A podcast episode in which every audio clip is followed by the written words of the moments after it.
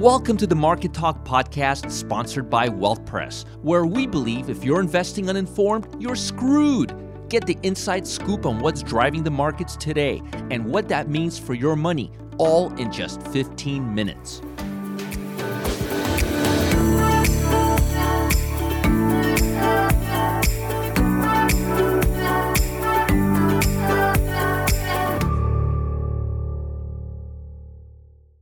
Well, good morning, traders and investors. Today is August 3rd. I still don't know where the summer has gone, but it's a Monday.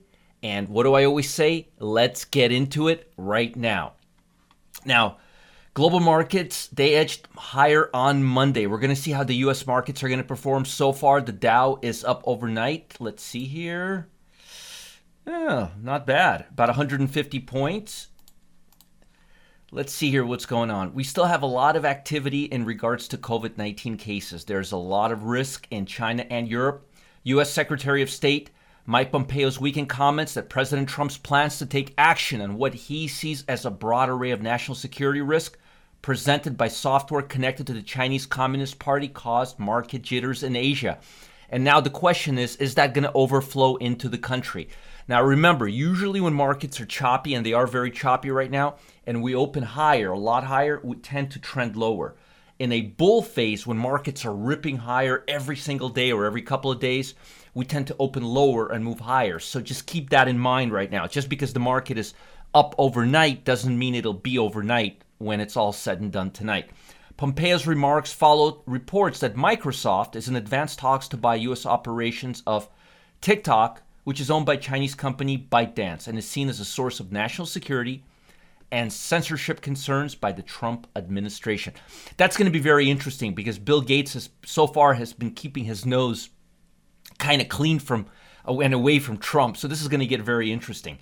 Investors were also watching the Caixin Manufacturing Purchase Managers Index, a private survey which showed Chinese manufacturing activity grew in July, which means more exports, rising to a higher than expected level of 52 on a 0 to 100 scale where 50 marks the break between expansion and contraction. That's really good, and we need it. Now, the only question is are they telling us the truth? Hopefully, they are.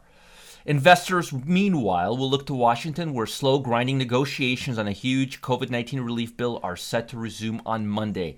The path forward promises to be challenging. Oh, I would hate to be on their in their shoes right now. Both the Trump administration negotiation team and top Capitol Democrat Capitol Hill Democrats reported Congress over the weekend, even as they highlighted their differences. And crude oil, again, we're still around the $40 a barrel as long as we stay near $40, $41 a barrel. It's giving U.S. companies a chance to stop bleeding. Is it going to give them a chance to start growing? I don't think so. But again, that's where we stand right now. Now, let's talk about what we've got in store this week. We've got the ISM Manufacturers Index that's coming out at 10 o'clock, and that's going to tell us if manufacturing is still heating up. We got factory orders tomorrow. That's going to be a mild report because we've already seen the GDP. We've got ADP unemployment report. That's a private report that's going to give us a preview of what we can expect on Thursday. So far, the biggest reports of the week have been the jobless claims and the unemployment. The key is to be able to consistently beat the four week moving average, which is right now at 1.369 million. Last week we came out at 1.442 million, which was slightly above the consensus. The consensus range is above the four week moving average. Anything on the 1.38 million level or near there will be positive. Then we have the unemployment report on Friday. Those are the two biggest reports this week. The numbers are steady. They're not getting too bad. They're not getting negative. Look at this. Prior, 4.8 million. Consensus, 2 million. Range, look at this range 350,000 to 2.5 million. It, it, it, we're all over the place. I would actually prefer to look at the unemployment rate on a percentage basis. Prior was 11.1, consensus is 10.5%. Anything around this area, we will be okay. I would love to see the non farm payroll number um, re, you know, really make a move. But this whole thing between 350,000 and 200, 2 million point five, it's just telling us that we have no idea where the numbers are going to go. Now, looking at the momentum levels on the S&P 50-day line, you could see we are now weakening. We only have 60% of the stocks in the S&P trading above the 50 day moving average. Now, when you look at the 200 day, we are now only at near near 50 percentile. So let me just move this to where you could see it actually. Let me go to long term. As you could see here, momentum levels are now right at the 52%. We are now just slightly, slightly bullish. If literally, let's see, what's 4% of stocks, 52%, 4%, 4% of, let's say 5%. If 20 stocks out of the 500 S&P stocks trade below the 200-day moving average, the index will be bearish. And that's why when you're looking at the S&P 500 and you're seeing let me just go back here. Notice it's just sitting around the 200-day moving average, the 50-day moving average. It's, it's hard for it to move below or above this mustard colored line, which is the, actually the 200-day moving average. Oh, the, I, I got it. The blue line is the 50, and this is the 200. And notice that since February, even though we rallied above both, we really haven't been able to go much higher. And momentum levels, not only are we seeing divergence, but we're seeing momentum levels rally up there as well. So when you look at the momentum levels and when you take them into account with the chart, what, what the chart is telling us, the market looks like it's going to come back down a little bit. And that's why, that's why I want to look at pullbacks today. Now, what I'm going to show you is these are stocks that are making 90 day highs and are pulling to the 10 day low. So we're looking at 90 day high and then 10 day low and a bounce back up. Why are we doing that? Well, the 90 days represents the long term trend, right? That's a 90 day high. And the 10 day low represents, that's a swing low, represents a short term trend. Typically, typically, when a market or a stock or any asset moves higher and makes a 90 day high, a three month high, it tends to pull back and then move higher, pull back and move higher.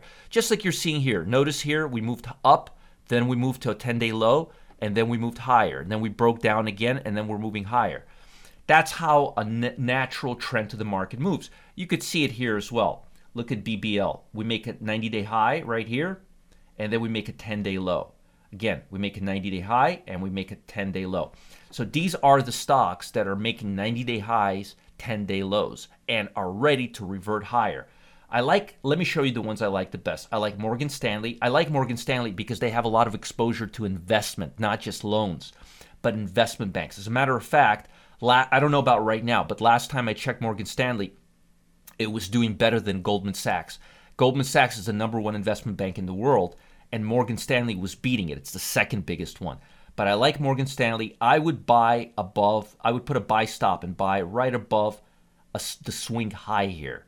So I would look for the market to start moving back higher, and I would look for a buy entry around the 49.20, 49.50 level, just a little bit above the high, the swing high. The, the low, the 10 day low, the high of that day. Team, another one.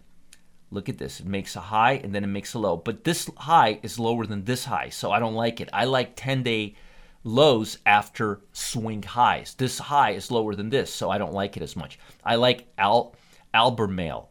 Notice highest high here. This was not the highest high. This high was highest. So I like highest highs. This was the highest highs followed by 10 day lows. If this high was higher, then we would be in play, but it's not. It's lower.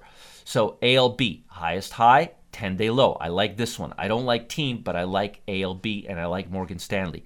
Notice we put a buy stop here around the 83.50 level, and our stop loss is right below the low, 80.20. Here our stop loss would be right at the 87, 80 level, and our buy stop would be 80 at the at the 50, 49, 50 level, 49, 75 level, right above the buy stop here. C, I like C. Sealed air looks good. Swing high. Now, if this high was higher than this high, then it would be no soup. But again, we went all time high or 90 day high, and then we made a swing low and we closed at the top. So I would put a buy stop right around the 36 level and liquidate it at the 34.40 level if it doesn't go our way. Let's see. BBL, let's see. Yeah, swing high, but I don't like this because liquidity doesn't look like it's really great. And I, I just don't like this stock. The pattern doesn't look great. G dot looks really good, made a higher high, it pulled down to a 10 day low, but notice it didn't drop that much. That's really, really good. When it when it doesn't really move down, but it just kind of congests, That's a very strong relative strength sign. So G dot, 90 day high, and it might be an all time high. It's just a 90 day high. It could be a 52 week high, it could be an all time high.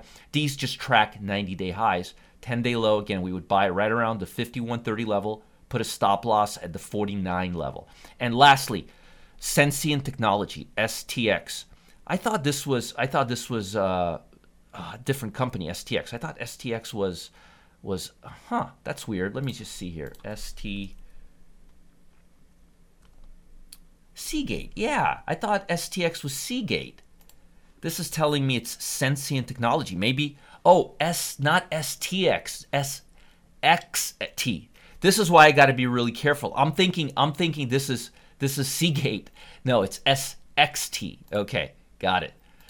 It's been a long time. I've been doing this for a while. So when I see STX, I'm always thinking Seagate. I'm thinking, where's the name wrong? No, it's Sensient Technologies. Anyhow, swing high. Now, if this high was higher than this high, it would be no soup. But we got a 90 day high. It could be an all time high for all I know.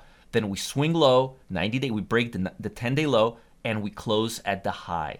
Again, I would put a buy stop right around the 82, 52, 60 level, and I would liquidate it right around the 50 level if it doesn't go our way. So again, I'm, I like Morgan Stanley, I like ALB, Albemarle, I like C, I like BBL kind of, but liquidity here may be an issue. I, am the bars here are kind of tight. I like G dot and I like SXT. I thought it was STX, but I like XT, and I don't like Team because the previous swing high was higher than the last swing high. So this doesn't really count as a 90 day high. And that's what we have as far as pullback trades for you on a Monday. I hope you mark them down and maybe there's some good opportunities for the remainder of the week. Most importantly, have a great day. Bye. Thanks for listening today. Make sure to subscribe to the Market Talk podcast on Spotify, Apple Podcasts, or whatever platform you're listening from today so you don't miss any important news regarding your money and your investments. Have a great rest of your day. My name is Roger Scott and happy trading.